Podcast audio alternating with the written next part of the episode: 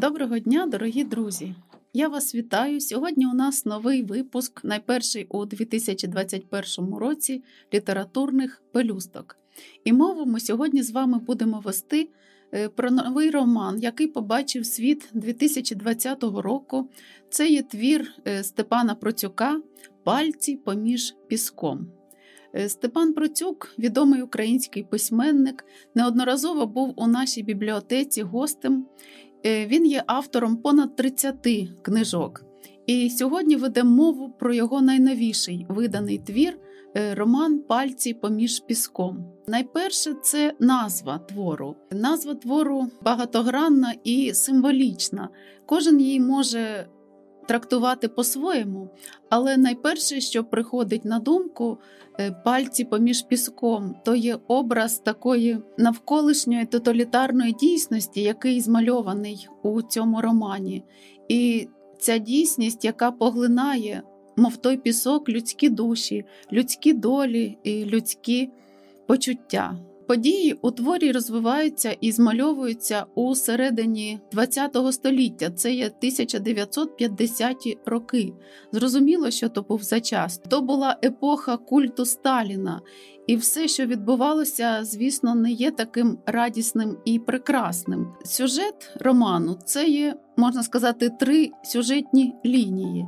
Найперша це діяльність е, підпільної патріотичної організації. Друга сюжетна лінія, і вона прекрасно змальована автором. Е, любовна лінія це історія почуттів композитора Федора і його людини, жінка, яку він любив, Оксана, і трагедія цих почуттів, тому що у Федора була дружина, він був е, відомим.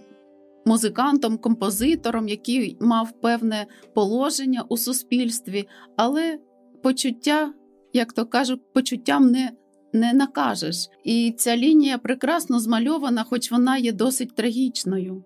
І третя сюжетна лінія це є опис е, психіки диктатора. Напевне, вона найскладніша і для нас найнесподіван, найнесподіваніша для нас, для читачів.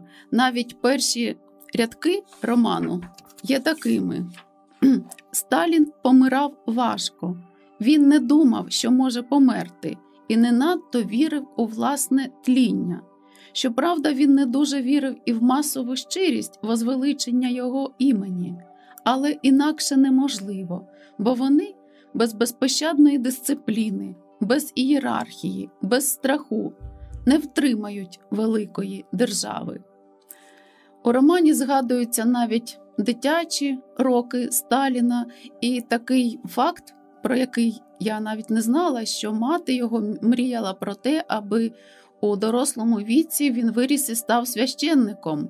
А бачимо, як повернулося життя і доля цієї людини Сталіна, від якої залежала доля багатьох мільйонів інших людей, і його діяльність фактично вплинула на розвиток усієї історії.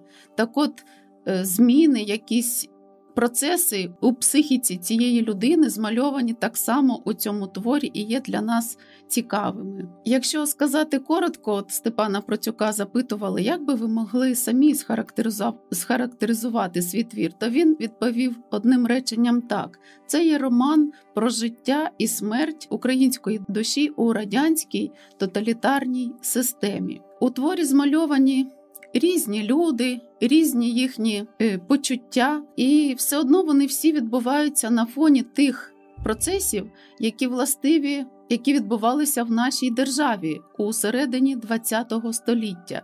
Все, що відбувається з окремими персонажами, е, характеризує стан усієї нашої держави.